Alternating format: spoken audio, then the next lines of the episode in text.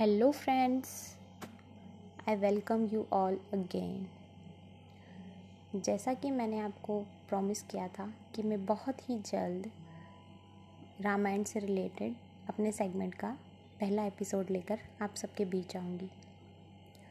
तो वादे के मुताबिक मैं आपके बीच हूँ। दोस्तों, रामायण के बारे में, रामायण की जो कहानी है ज़्यादातर सभी लोग जानते हैं। राम ने किस तरह जन्म लिया, वो कैसे बड़े हुए।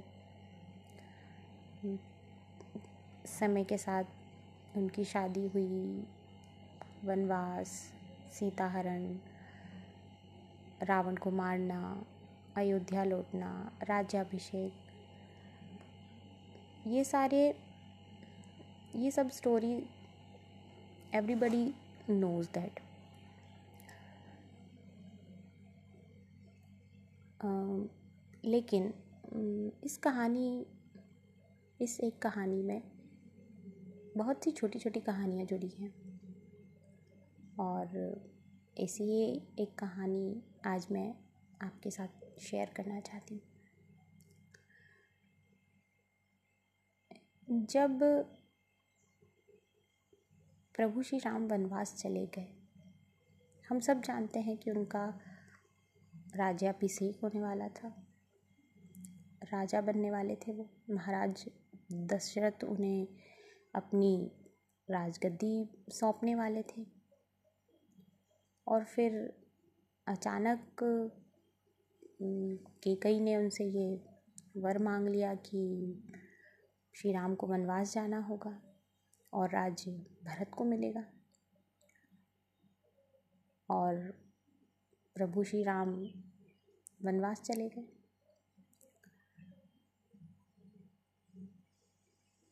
और उसके कुछ ही समय बाद महाराज दशरथ का निधन हो गया। उनका देहावसान हो गया। वो परलोक को चले गए। अपने परम प्रिय पुत्र राम की उससे बिछोह वो सहन नहीं कर पाए और इस लोक को छोड़कर देवलोक को चले गए। ऐसा क्यों हुआ? महाराज दशरथ के चार पुत्र थे, राम, लक्ष्मण, भरत शत्रुघ्न लेकिन जब उनकी मृत्यु हुई, जब उनका अंतिम समय था, तब उनके चारों पुत्रों में से कोई भी पुत्र उनके पास नहीं था। और हिंदू धर्म की मान्यताओं के अनुसार माता पिता को माता पिता की जब मृत्यु हो तो उनकी चिता को अग्नि देने का जो कार्य होता है या जो कर्तव्य होता है वो ज्येष्ठ पुत्र, यानी कि सबसे बड़े भाई का होता है। लेकिन इतने बड़े चक्रवर्ती महाराज होकर भी, महाराज दशरथ को ये सौभाग्य नहीं मिला कि उनका ज्येष्ठ पुत्र उनकी चिता को अग्नि दे। ऐसा क्यों? इसके पीछे भी एक कहानी है। जो कि आज मैं आपके साथ बांटना चाहती हूँ। महाराज दशरथ, जब वो खुद एक कुमार थे और उनके पिता राजा थे और वो राजकुमार थे, उस समय की बात है। एक बार वो जंगल में आखेट के लिए गए थे और वो बहुत ही अच्छे तीरंदाज थे, तलवारबाज थे, बहुत अच्छी घुड़सवारी उन्हें आती थी। और वो शिकार के लिए जंगल में गए हुए थे। उन्हें शब्द भेदी बाण मारने की विद्या प्राप्त थी। शब्द भेदी बाण का मतलब ये है कि बिना देखे सिर्फ़ आहट सुनकर या सिर्फ़ आवाज़ सुनकर वो उस दिशा में अगर बाण चलाएँ तो वो आवाज़ जहाँ से आई है, उस जगह पे जाकर वो बाण लगेगा। तो जैसे कि युवा थे, जोश था, अपनी जो योग्यताएँ थी, उन पर मान भी था। तो वे अपने शब्द वेदी बाण का उपयोग करने के उद्देश्य से जंगल में पहुँचे। वहाँ वो एक जगह पानी की नदी या तालाब पानी की कोई, पानी का कोई स्थान था, जिसके थोड़ी दूर पर वो छिपकर बैठ गए कि जब भी कोई पशु, हिरण, शेर, व्याघ्र कोई भी वहाँ पानी पीने आएगा और पानी की आवाज़ होगी तो वो शब्द भेदी बाण चलाकर उसका शिकार करेंगे। इस उद्देश्य से वो वहाँ पर छिपकर बैठ गए। संयोग की बात है कि उसी समय उसी समय वहाँ से श्रवण कुमार श्रवण कुमार को हम सभी जानते हैं, श्रवण कुमार के जो माता पिता थे वो नेत्रहीन थे, वो देख नहीं सकते थे। और उनकी इच्छा थी कि वो चारों धाम की यात्रा करें। तो कुमार श्रवण उन्हें कावर में बिठाकर और अपने कंधों पर उठाकर चारों धाम की यात्रा पर निकले थे। और संयोग से वो उसी जंगल से उस समय गुज़र रहे थे और उनके माता पिता को प्यास लगी। तो वे एक पेड़ के नीचे अपने माता पिता को बिठाकर और उन्हें ये कहकर कि मैं आपके लिए अभी जल का प्रबंध करके लाता हूँ और वो उस पानी के स्रोत के पास पानी भरने पहुँचे।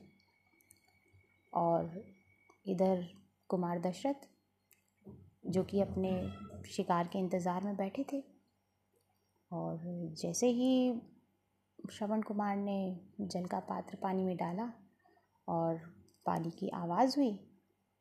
कुमार दशरथ ने अपना शब्द भेदी बाण चला दिया और वो बाण सीधा जाकर कुमार श्रवण के हृदय में लगा और वो कराते हुए वहीं पर गिर गए। कुमार दशरथ ने जैसे ही उस कराह की आवाज़ सुनी, उन्हें अपनी गलती का एहसास हुआ कि शायद उन्होंने पशु के धोखे में किसी मनुष्य को बाण मार दिया है। वो बहुत ही परेशान हो गए और भागते हुए वहाँ पहुँचे और उन्होंने देखा कि श्रवण कुमार तीर के लग जाने से पीड़ा से तड़प रहे हैं। उन्हें बहुत ही अपनी गलती का बहुत एहसास हुआ, बहुत ग्लानी महसूस हुई। उन्होंने श्रवण कुमार कुमार से बहुत बहुत क्षमा मांगी कि उन्हें बताया कि ये धोखे से हुआ है और उनका ये इंटेंशन नहीं था किसी मनुष्य को क्षति पहुंचाना। अब गलती तो हो गई थी। तो कुमार श्रवण ने कहा कि, ठीक है, अब जो भी है शायद यही मेरी नियति होगी। मेरी मृत्यु इसी तरह होनी तय होगी। लेकिन आप कृपया मेरा बस एक काम कर दें कि वहाँ पेड़ के नीचे मेरे प्यासे माता पिता बैठे हैं। आप ये जल ले जाकर बस उन्हें पिला दें और उनकी प्यास बुझा दें। और बस कुमार दशरथ से इतना कहकर श्रवण ने अपने प्राण त्याग दिए। अब कुमार दशरथ बहुत ही ग्लानी और असमंजस में पड़े हुए जल का पात्र भरकर श्रवण कुमार के माता पिता के पास पहुँचे। और अब क्या बोले और कैसे बोले? नेत्रहीन माता पिता को कैसे बताएँ कि उनका एकमात्र सहारा, उनका पुत्र श्रवण कुमार अब उनके साथ नहीं है? तो वे चुपचाप जाकर वहाँ खड़े हो गए। श्रवण कुमार के माता पिता ने आहट सुनी और उन्हें लगा कि शायद हमारा पुत्र हमारे लिए जल ले आया है। और उन्होंने कहा कि, पुत्र, पानी ले आए हो तो हमें पिला दो। और महाराज दशरथ, कुमार दशरथ पानी पिलाने के लिए आगे बढ़े तो वे भले ही नेत्रहीन थे, लेकिन अपने पुत्र के आभास को वो भली भांति पहचानते थे। उन्होंने कहा कि, भाई, तुम हमारे पुत्र नहीं हो, तुम कौन हो? बोलते क्यों नहीं हो? तब कुमार दशरथ ने उन्हें कहा कि, भाई, मैं अयोध्या का राजकुमार दशरथ हूँ, और आप ही पानी पी लीजिए।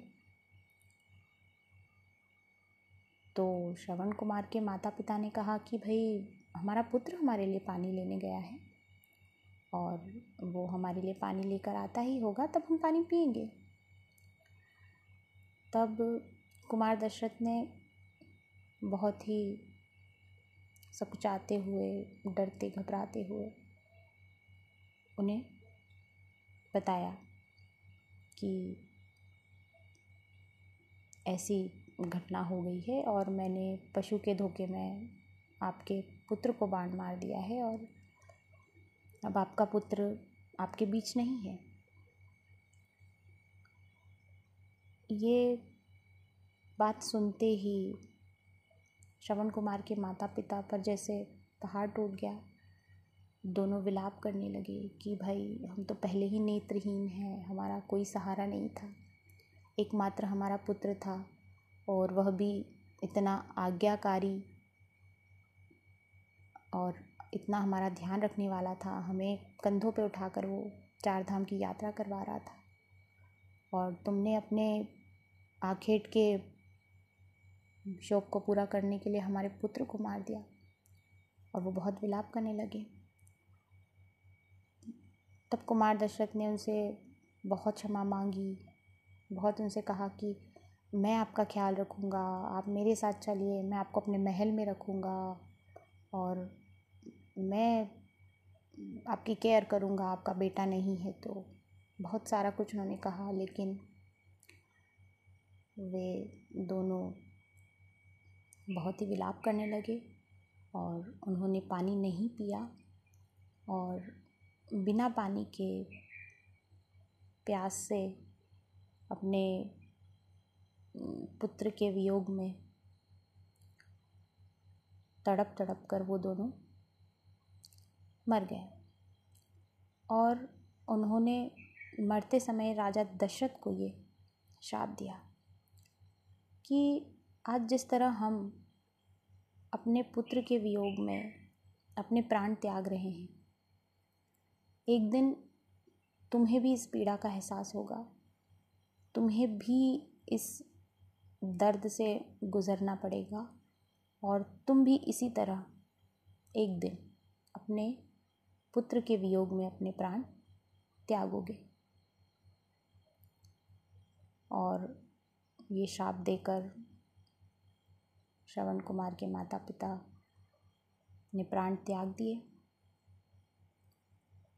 और कुमार दशरथ उन तीनों का अंतिम संस्कार विधि विधान से करके और बड़े ही दुख और ग्लानी के साथ अपने महल में लौटे। लेकिन वो जो श्राप था, उस श्राप का ही ये परिणाम था कि चार पुत्र होने के बावजूद भी जब राजा दशरथ ने प्राण त्यागे, तब उनका कोई भी पुत्र उनके पास नहीं था। राम और लक्ष्मण वनवास में थे और भरत और शत्रुघ्न किसी कार्यवश अपने ननिहाल में थे, जो कि महाराज दशरथ की मृत्यु के बाद अयोध्या आए थे। तो इस तरह श्रवण कुमार के माता पिता का श्राप फलीभूत हुआ और चक्रवर्ती महाराज दशरथ अपने चार पुत्रों के होते हुए भी पुत्र वियोग में उन्होंने अपने प्राण त्यागे। तो ये थी हमारी आज की कहानी। आई होप आप लोगों को कुछ नया जानने मिला होगा। और ऐसी ही रामायण से जुड़ी और घटनाओं और कहानियों को लेकर हम फिर से मिलेंगे। मैं फिर से आप लोगों के बीच कुछ नया लेकर आऊँगी। आशा करती हूँ मेरा ये जो छोटा सा प्रयास है इसको आप सबका समर्थन मिलेगा। धन्यवाद।